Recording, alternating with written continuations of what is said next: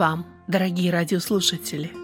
Вы слушаете радио Зегенсвелле «Волна благословения» радиопередачу. В ней вы услышите проповеди на разные темы.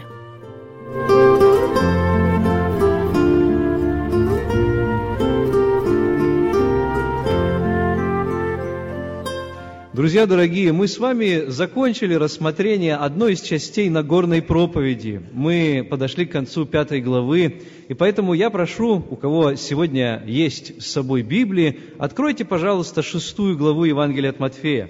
Евангелие от Матфея, шестая глава, и с Божьей помощью мы продолжим наши размышления. Будем читать первые четыре стиха. Сегодня обратим на них наше внимание. Итак, первые четыре стиха Евангелия от Матфея, шестая глава. «Смотрите, — говорит здесь Христос, — не творите милостыни вашей пред людьми с тем, чтобы они видели вас. Иначе не будет вам награды от Отца вашего Небесного. Итак, когда творишь милостыню, не труби перед собою, как делают лицемеры в синагогах и на улицах, чтобы прославляли их люди – Истинно говорю вам, они уже получают награду свою. У тебя же, когда творишь милостыню, пусть левая твоя рука не знает, что делает правая, чтобы милостыня твоя была в тайне, и Отец твой, видящий тайное, воздаст тебе явно. Если внимательно понаблюдать над людьми, то за людьми, тогда, когда человек только начинает делать первые шаги в этой жизни, одно из его желаний – это как можно больше внимания привлечь к себе. Даже маленькие дети очень часто говорят, папа, мама, посмотри, как я умею это делать. Посмотри, как я умею прыгать. Посмотри, как я теперь знаю, как написать ту или иную букву. И, казалось бы, это то, что, наверное, должно было бы остаться в детстве, но нет – это желание привлечь к себе внимание и быть популярным среди других только начинается с детством. Оно прогрессирует, оно все больше укрепляется, и мы знаем, что это большая проблема, особенно среди подростков, тогда, когда я в таком возрасте, в подростковом, хочу быть в центре внимания, хочу быть как все, хочу, чтобы меня принимали. Желание популярности, желание быть принятым своими сверстниками, именно это множит, движет многих людей сегодня. Это вроде бы безобидное желание, тем не менее, может очень сильно захватить нашу жизнь, так что у нас попросту не останется правильных мотивов для жизни. И именно здесь, в этом отрывке, Иисус Христос, наш Господь, очень серьезно предостерегает нас относительно этого. Он говорит, смотрите, чтобы вы не стали человекоугодниками. И даже тогда, когда вы служите Богу в ваших делах праведности, э, в таком, например, деле, хорошем, благом, как даяние милостыни, как э, материальное служение, которое, конечно же, должно совершаться для Господа прежде всего, чтобы вы не делали его с неверными мотивами. Христос напоминает, что единственным мотивом в жизни нашей должно быть угождение Богу.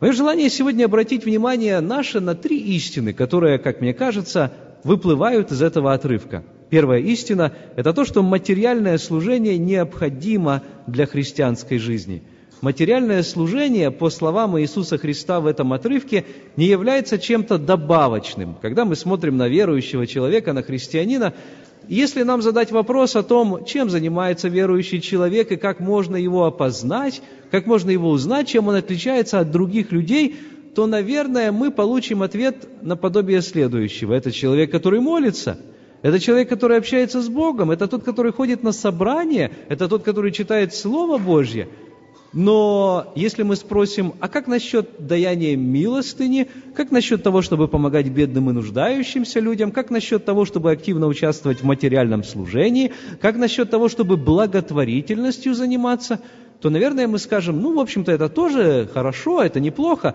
но вряд ли это требование к верующему человеку.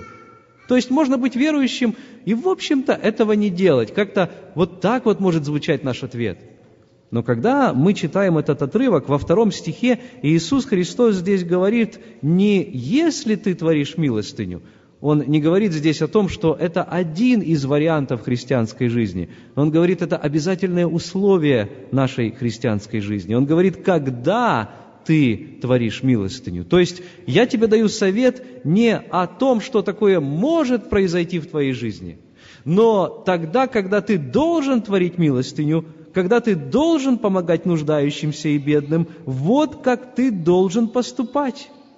Я напомню, что это обращение звучит именно к ученикам Иисуса Христа.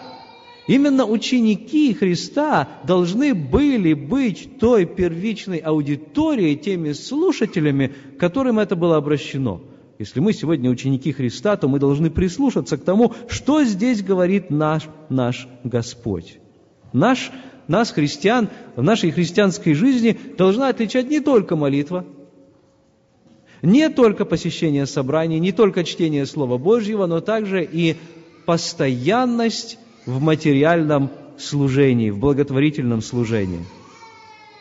Некоторые люди думают, что с приходом благодати эти вопросы как-то отпали сами собой, что тогда, когда пришла благодать, то наши обстоятельства изменяются. Что это в Ветхом Завете Господь как бы был таким строгим, а в, Ветхом, в Новом Завете немножко мягче стал, и поэтому эти все требования больше к нам не относятся. Но, дорогие друзья, это далеко не так. Напротив, тогда, когда приходит благодать, она как бы повышает планку, как мы видим уже здесь из Нагорной проповеди.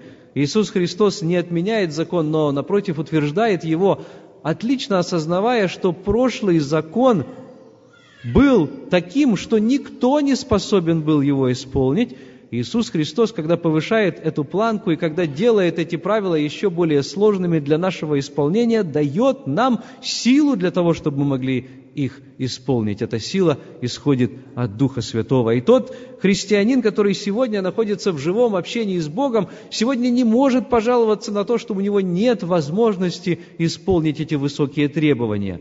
Нет, Иисус Христос, когда оставлял нас, Он дал нам обещание в том, что придет Дух Святой, и Дух Святой даст нам силу для выполнения Его Слова. Итак, первое, материальное служение, оно обязательно. Оно не просто желательно, это не просто какой-то довесок, какое-то дополнение для нашей христианской жизни, но мы обязаны этим заниматься. И Иисус Христос об этом здесь четко и ясно говорит в шестой главе с самого начала.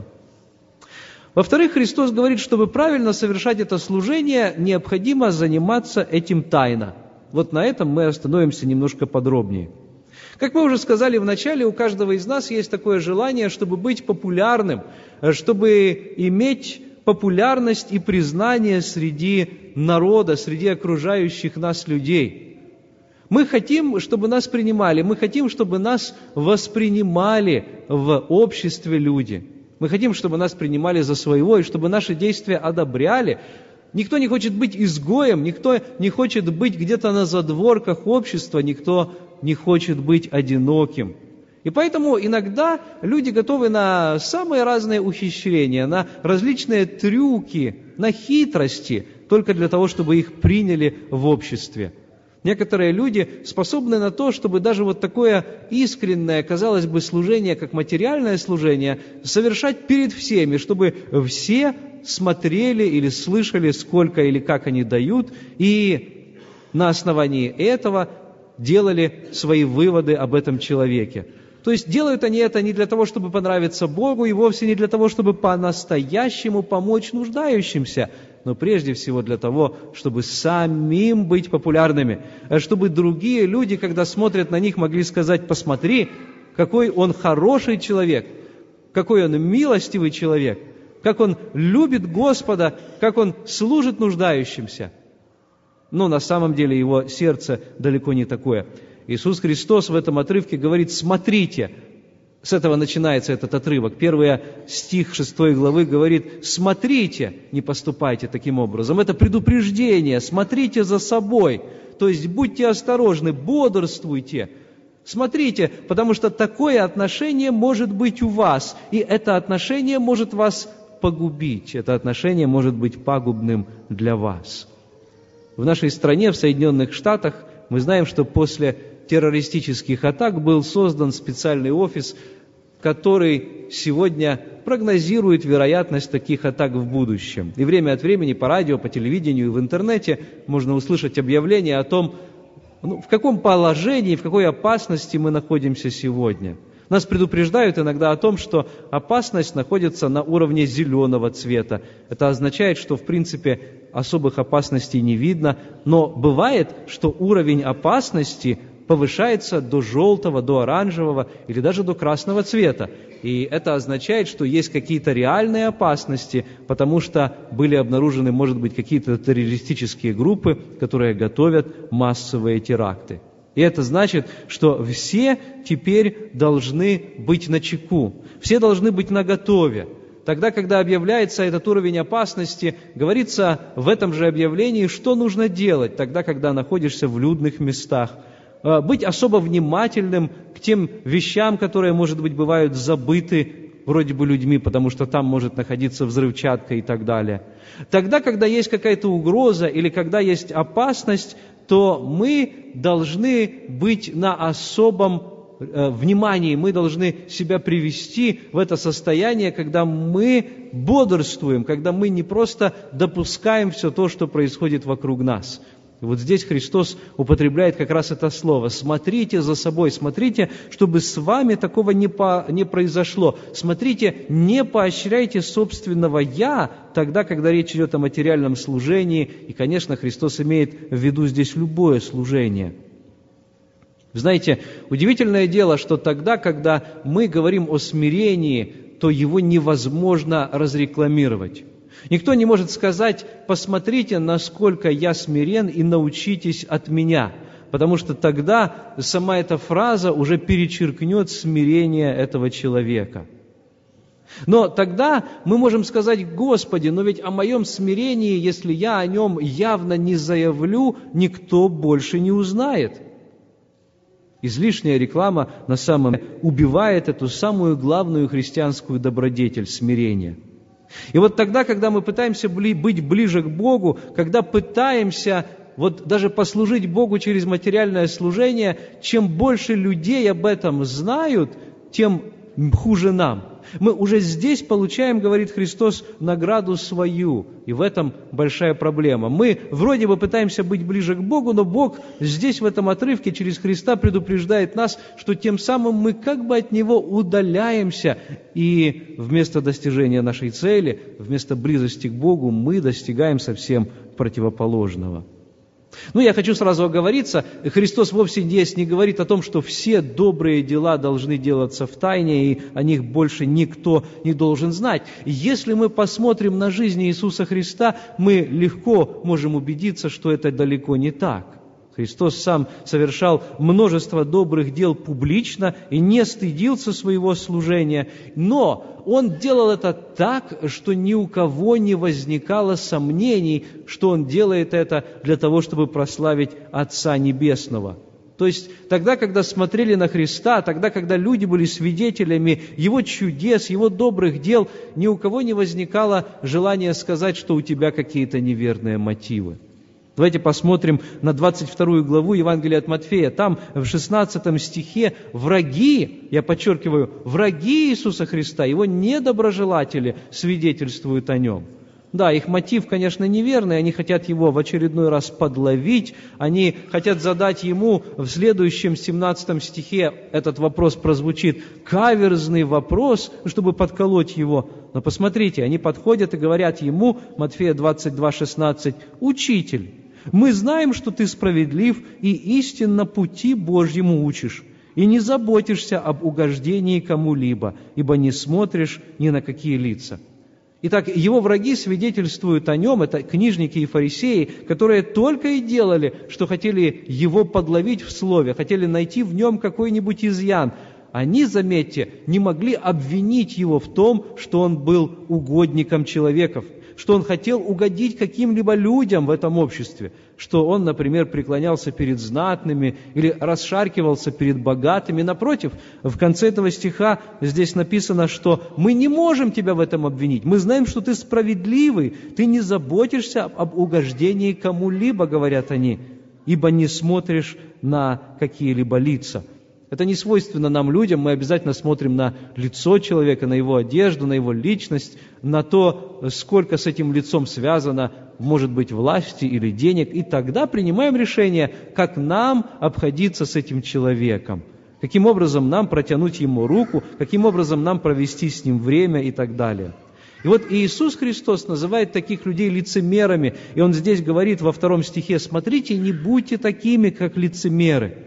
Лицемер – это слово, которое в тогдашнем греческом языке происходило от названия человека, который играл роль в какой-нибудь пьесе.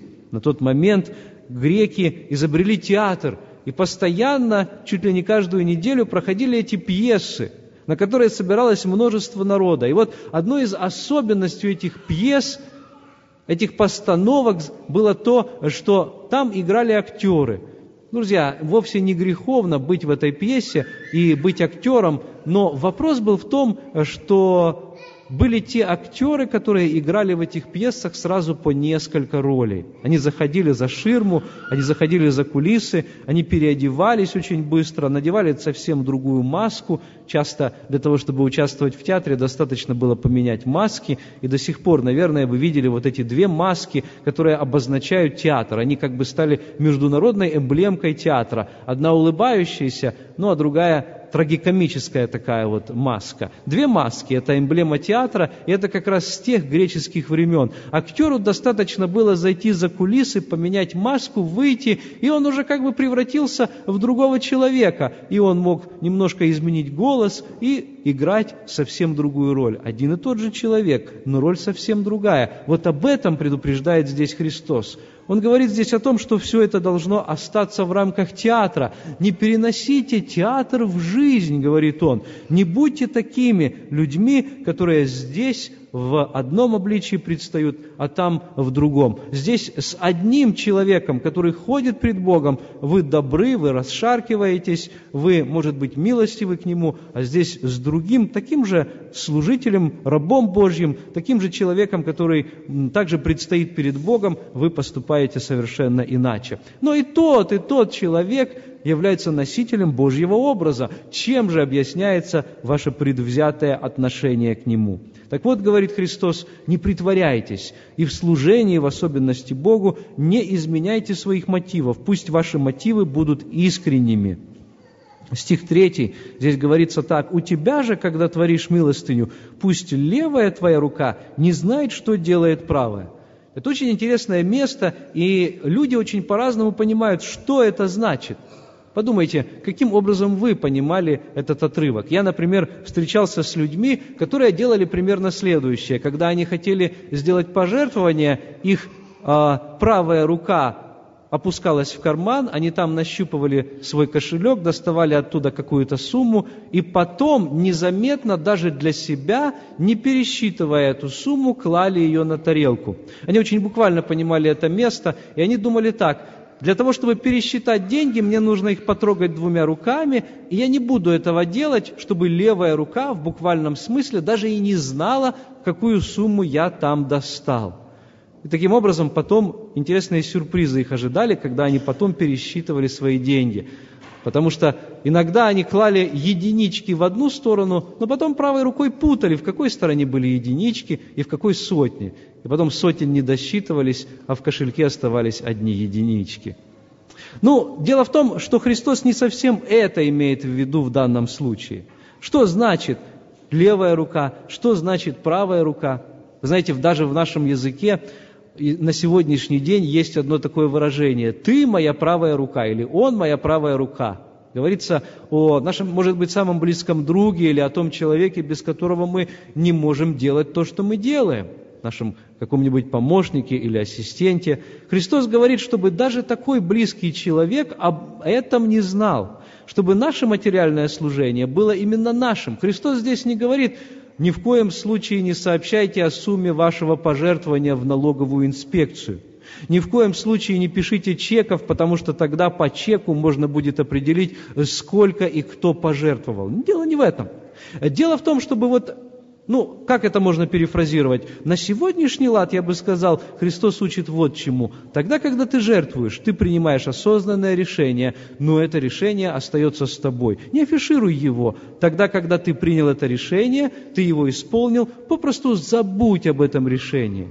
Не стоит потом об этом трезвонить, тараторить и рассказывать всем вокруг. Пусть твоя левая рука не знает, что сделала твоя правая рука – то есть пусть твой друг, даже твой самый доверенный человек не будет знать, сколько ты по-настоящему жертвуешь, потому что все равно у нас остается это искушение похвалиться и рассказать всем, какой я все-таки хороший через свое материальное служение. Итак, друзья мои, служение материальное, настоящее должно совершаться в тайне – и такое служение, это третья истина из этого отрывка, если оно совершается правильно, то тогда оно несет за собой Божью награду. Вы знаете, когда мы говорим о Божьей награде, то у многих людей возникает вопрос, неужели мы должны в христианстве говорить о наградах? Мы же просто так служим Богу, какая еще может быть награда? Но на самом деле награда является огромнейшим мотивирующим средством, которое привлекает Господь. И вовсе не стыдно тогда, когда мы находимся с вами на дороге в небеса, говорить о награде, потому что ее обещает нам наш Господь. Да, мы трудимся не столько для награды, и мы знаем, что уже то, что мы будем на небесах, это не то, что мы заслужили – но наши добрые дела, которые мы совершаем благодаря тому, что мы спасены благодатью Божьей, за них Господь нам обещает награду. Итак, здесь говорится, вот в первом стихе мы вернемся к нашему отрывку, «Не творите этого на людях, чтобы вы, говорит здесь Христос, не утратили своей награды». Вы знаете, это бывает очень сложно, и во времена, когда жил Иисус Христос, сокровищница храма находилась почти прямо на улице, и каждый, кто проходил у входа, он проходил возле этой сокровищницы и опускал туда деньги. И проблема была в том, что некоторые люди опускали туда большие суммы, особенно те, кто были богатыми, и если внимательно наблюдать, то можно было увидеть, что делают они это на показ – Делают они это так, чтобы все остальные их заметили. Э, даже есть такое место в Евангелии от Матфея, здесь же в 12 главе, мы не будем его открывать, но там написано, что однажды сам Иисус Христос со своими учениками наблюдал за такими людьми. И он смотрел, как они, проходя, опускают свои пожертвования в сокровищницу – и, наверное, некоторые падали с большим громом, или знаете, как иногда монеты можно растянуть, этот монетный дождь, чтобы всем вокруг стало известно, как долго, целую минуту мои монеты туда опускаются. В общем, есть разные способы привлечь к себе внимание. И вот Христос наблюдал за всеми, но мы помним, что Он отметил ту женщину, которая подошла и осторожно всего лишь пару лепт – туда бросила, в эту сокровищницу. Именно ее он поощрил, потому что ее сердце, ее отношение внутреннее было важно для нее. И, конечно же, процент из того, что она дала, был намного выше, потому что она пожертвовала всем своим дневным пропитанием. Христос говорит здесь вот о чем. Он говорит, что награда бывает двоякая. Есть награда земная и есть награда небесная. И Он предлагает нам выбрать. Тогда, когда мы занимаемся любым видом служения, у нас есть выбор, то ли одну награду иметь, то ли другую. Какую хочешь награду получить ты? Награду небесную или награду земную. Если тебе здесь аплодируют, если ты здесь приобрел какую-то известность, то это, в общем-то, и есть уже твоя награда. Христос говорит здесь, они, такие люди, уже здесь на земле получают награду свою. Если ты, знаете, как иногда, я чувствую себя так хорошо, потому что я сделал такое хорошее дело, и я поведал об этом деле всем, и теперь многие об этом знают. Ну что ж, вот уже и есть твоя награда. Этим ты не перечеркнул своего доброго дела. Нет, нет, не думай так. Но знай, что на небесах, возможно, это дело уже тебе не зачтется. Один из американских пасторов однажды делился словом у нас в школе, и этому человеку уже хорошо, это за 50 лет.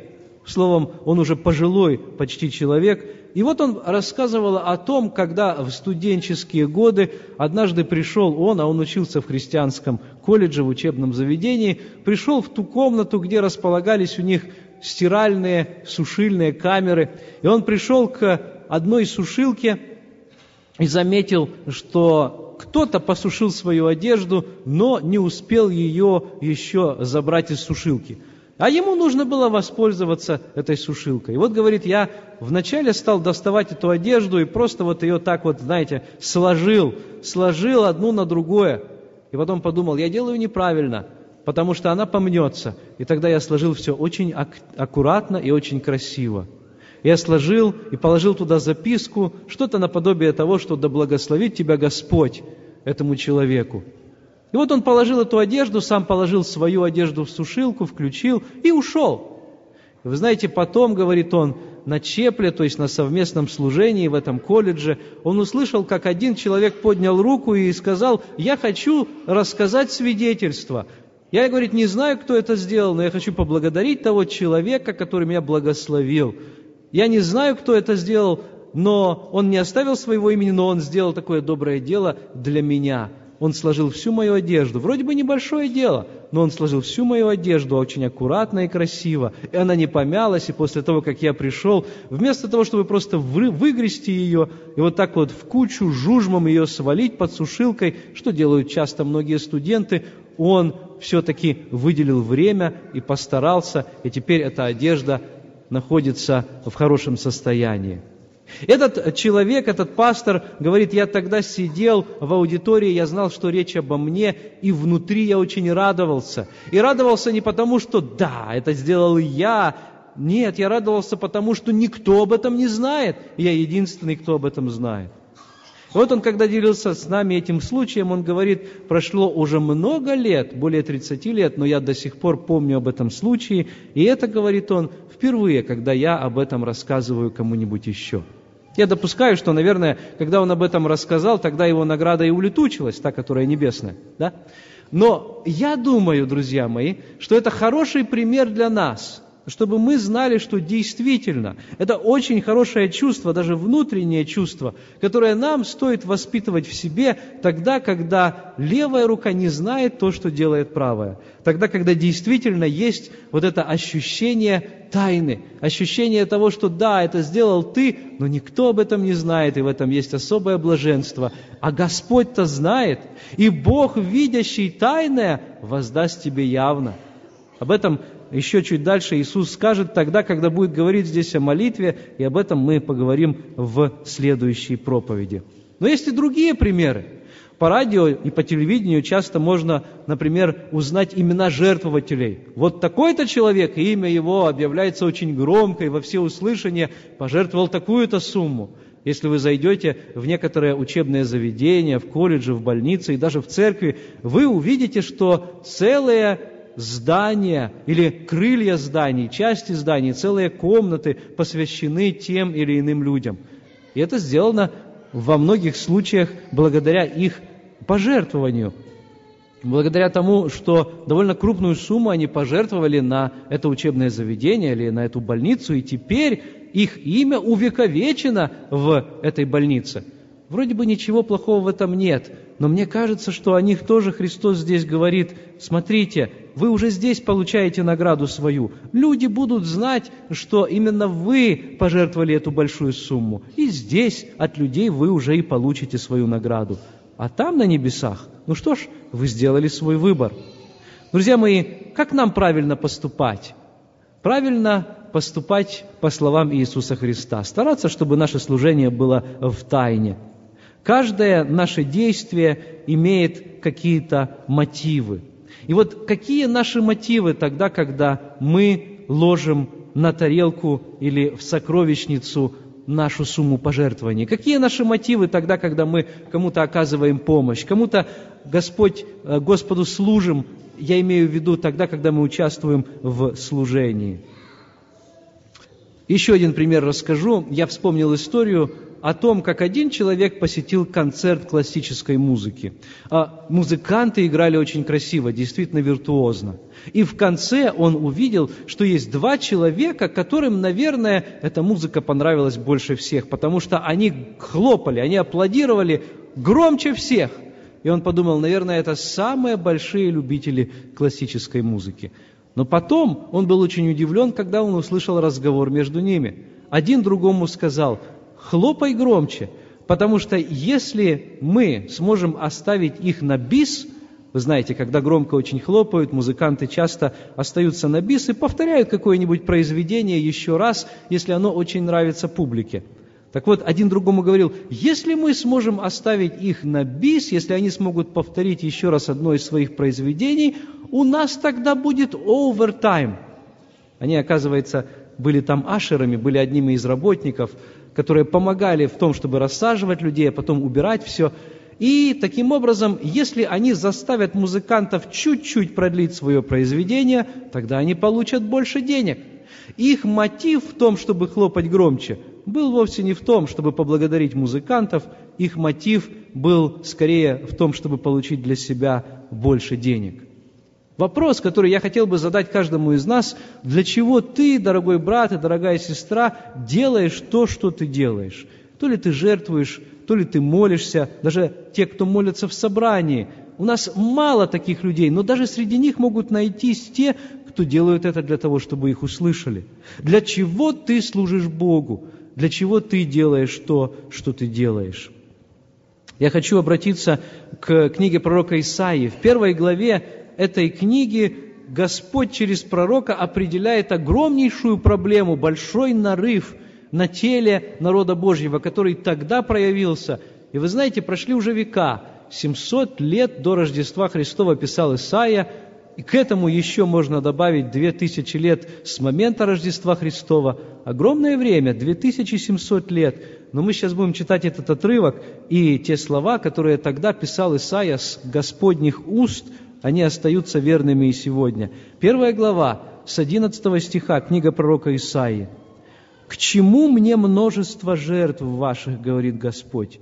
Я присыщен всесожжениями овнов и туком откормленного скота, и крови тельцов, и агнцев, и козлов не хочу». Казалось бы, Бог противоречит здесь сам себе – в начале, в Пятикнижии Моисеевом, он устанавливал правила о том, как нужно совершать жертвоприношение. А здесь пророк Исаия как будто бы говорит противоположное. Сам Господь через пророка говорит, мне не нужны все эти жертвы. Ну давайте продолжим чтение, и мы увидим, что имеется в виду. 12 стих. «Когда вы приходите являться пред лицом мое, кто требует от вас, чтобы вы топтали дворы мои? То есть вы приходите не по зову вашего сердца. От вас никто не требует, чтобы вы приходили, и Господь здесь вот так вот даже грубовато говорит, и топтали мои дворы. Вам вовсе не обязательно иметь по столько служений, если вы не хотите на них быть. Вам вовсе не обязательно приносить эти жертвы, которые тогда превращались в целые, целые реки крови. Это все не обязательно. Если вы не хотите получить мир с Богом, вы можете этого не делать. 13 стих. «Не носите больше даров тщетных, курения отвратительны для меня. Новомесячий и суббот, праздничных собраний не могу терпеть, беззаконие и празднование». Господь здесь говорит о том, что праздничное собрание с невозрожденным, непокоренным сердцем не имеет никакого значения. И любой дар, любое приношение не может сам по себе перечеркнуть грех, который гнездится в сердце человека. 14 стих. «Новомесячья ваши и праздники ваши ненавидит душа моя, они бремя для меня, мне тяжело нести их. И когда вы простираете руки ваши, я закрываю от вас очи мои. И когда вы умножаете моления ваши, я не слышу, ваши руки полны крови. Омойтесь, очиститесь, удалите злые деяния ваши от очей моих. Перестаньте делать зло, научитесь делать добро, ищите правды.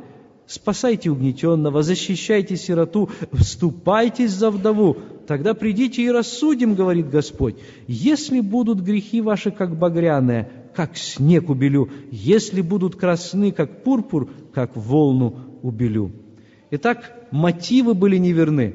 Они хотели показать себя перед людьми, и они делали любые шоу для того, чтобы этот показ был как можно более грандиозным и признанным и популярным. Господь говорит, я все это вижу, и мне это ненавистно.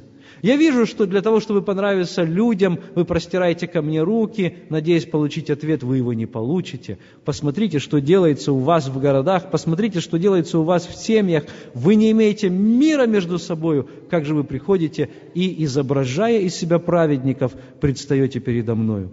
Вот об этой проблеме лицемерия повторяет Иисус Христос. Он повторяет об этом, когда мы читаем шестую главу Евангелия от Матфея. Я помню, на одном служении я был, и я, раска... я э, слышал такой пример о брате, который очень долго готовился к своей проповеди. И жена ему говорит, послушай, у тебя очень маленькая общинка, на служение приходит всего несколько человек. Зачем ты столько времени проводишь в подготовке к проповеди?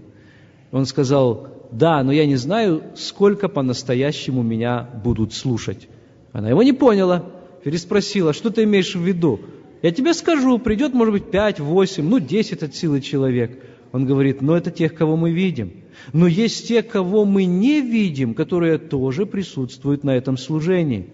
Есть силы небесные, ангелы, есть сам Господь, наконец. И вот именно для Него я стараюсь. Неважно, сколько людей придет, я стараюсь для Него у него было правильное отношение к этому служению. И он не взирал на лица. Ему не было важно, сколько людей придет на служение, но он знал, что качество его проповеди должно быть не столько для людей, сколько для Бога. И тогда, когда мы представляем, что Бог находится в том месте, где мы, и что Он слышит нашу молитву, и что Он следит за нашим служением, и что это Ему, невзирая на лица, несмотря на то, кто находится здесь, обращены наши молитвы, тогда действительно Господь нас услышит. С другой стороны, мне пришлось быть на служении, которое, ну вот обычно проходят служения, и вдруг я прихожу и вижу, что служение проходит совсем не так. Как бы более возвышенно, лучше – и, и хор больше старается, и вот все сделано как-то лучше, и вдруг я замечаю, что в аудитории есть гость, очень важный, наверное, гость, и, может быть, меня одолевает такая мысль именно для него, потому что он приехал, сделал на это служение, как будто бы для того, чтобы показать, что нечто особенное происходит здесь. Может быть, я не прав, но мое сердце наполняется мыслью о том, что не стоит так поступать, тогда, когда ради приезжего гостя в этой церкви перестраивается все служение. Ну, это, конечно, не значит, что мы не должны стараться, чтобы сделать что-нибудь лучше. Но тогда, когда мы пытаемся понравиться, нужно, чтобы мы пытались понравиться прежде всего Богу. Не людям, а Богу. Вы знаете, тогда, когда мы пытаемся понравиться людям, нас неизменно ожидает разочарование. Потому что людям невозможно угодить по-настоящему. Они всегда привередливы, а э, всегда у них свои требования. Мы одним угодим, а остальным не угодим.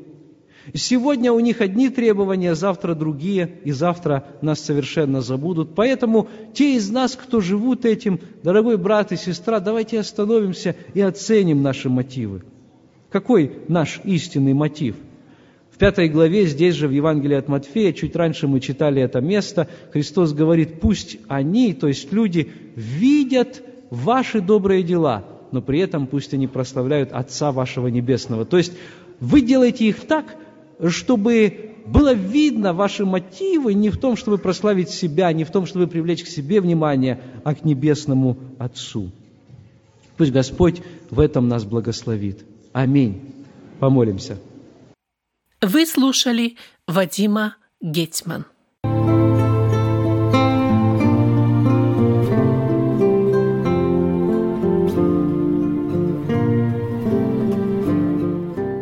Слушали радио Зекинсвелле «Волна благословения», город Детмалт, Германия.